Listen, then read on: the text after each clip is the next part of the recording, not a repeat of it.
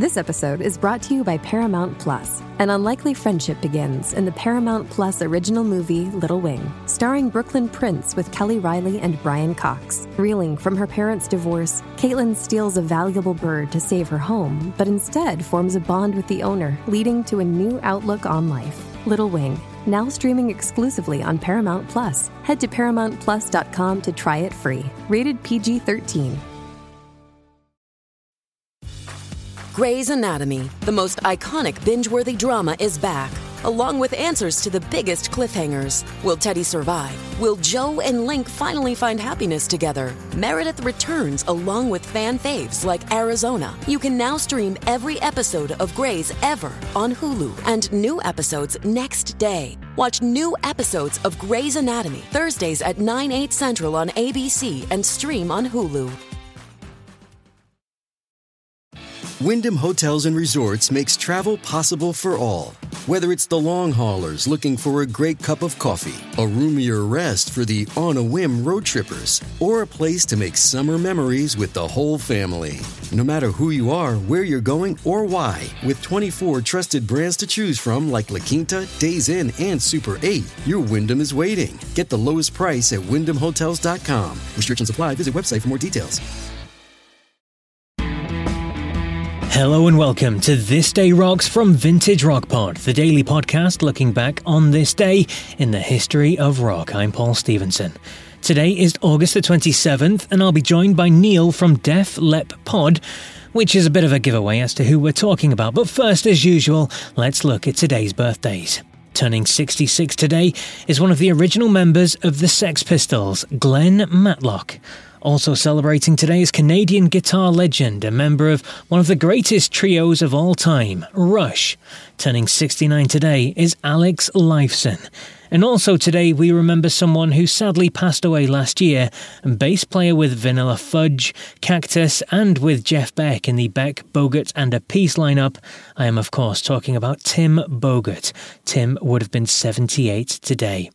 Now, I spoke with two of his former bandmates, Carmine Appice and Mark Stein, and you can hear their tributes to him on episodes 43 and 52 of Vintage Rock Pod. But for our main story today, we look at Def Leppard's one and only number one single in America, which was released on this day in 1988.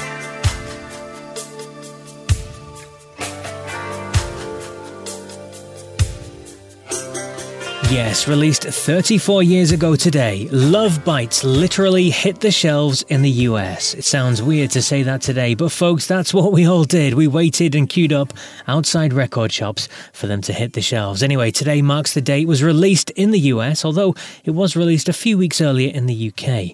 Now, this was the fifth single from the Monster album Hysteria and was the follow up to Pour Some Sugar. It would, of course, go on to top the US Billboard Hot 100 on the 8th of October. Now, with me to talk more in depth about this song is an expert on the band, host of the podcast Def Lep Pod, Neil Poole. Love Bites was the ultimate studio song that Def Leppard had never played from beginning to end live in a room together. And they had no intention of playing it live together anytime soon. Then, on its release in August 1988, it went to number one in the States, their first and what would be their only number one hit single. Hmm, we better work out how to play this quick sharp, must have been a collective thought in the Leppard camp. And they did. I will come to Love Bites Live in just a moment.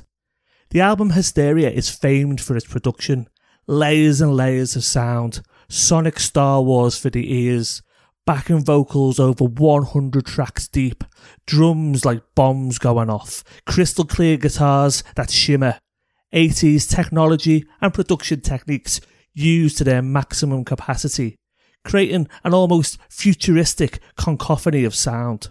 This is evident in the song Love Bites. Bookended with a computerized voice warning if you've got love in your sights, watch out, love bites. Well, in between is sheer melody.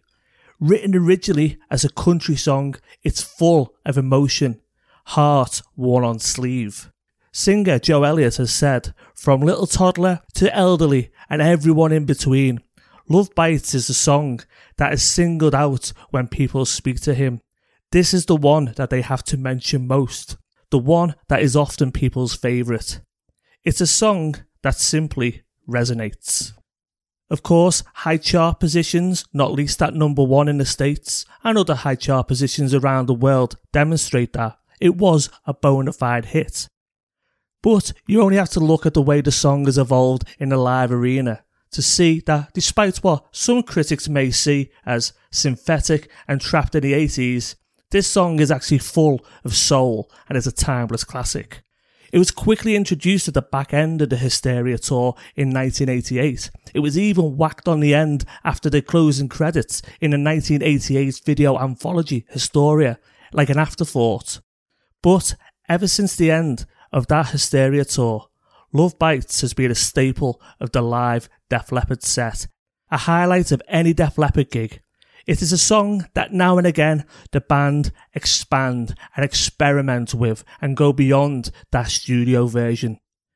Go to YouTube and check out the version played live at the Don Valley Stadium in Sheffield on June 6, 1993. Or go and check out the version on the 2011 live album Mirrorball. Vivian Campbell's extended guitar solo and elongated outro is quite simply a joy. Love Bites is the studio song that went to number one, but is still number one when played live today. The wonderful Neil Paul there. If you're a big fan of Def Leppard, then you have to listen to Neil on Def Lep Pod, which is a fantastic name, isn't it? Find on all good podcast platforms. But that's it for August the 27th, then. Please do hit subscribe on whatever podcast platform you're listening to this on so you don't miss any more This Day Rocks. And I'll be back tomorrow with another big story from This Day in Rock. So until then, take care.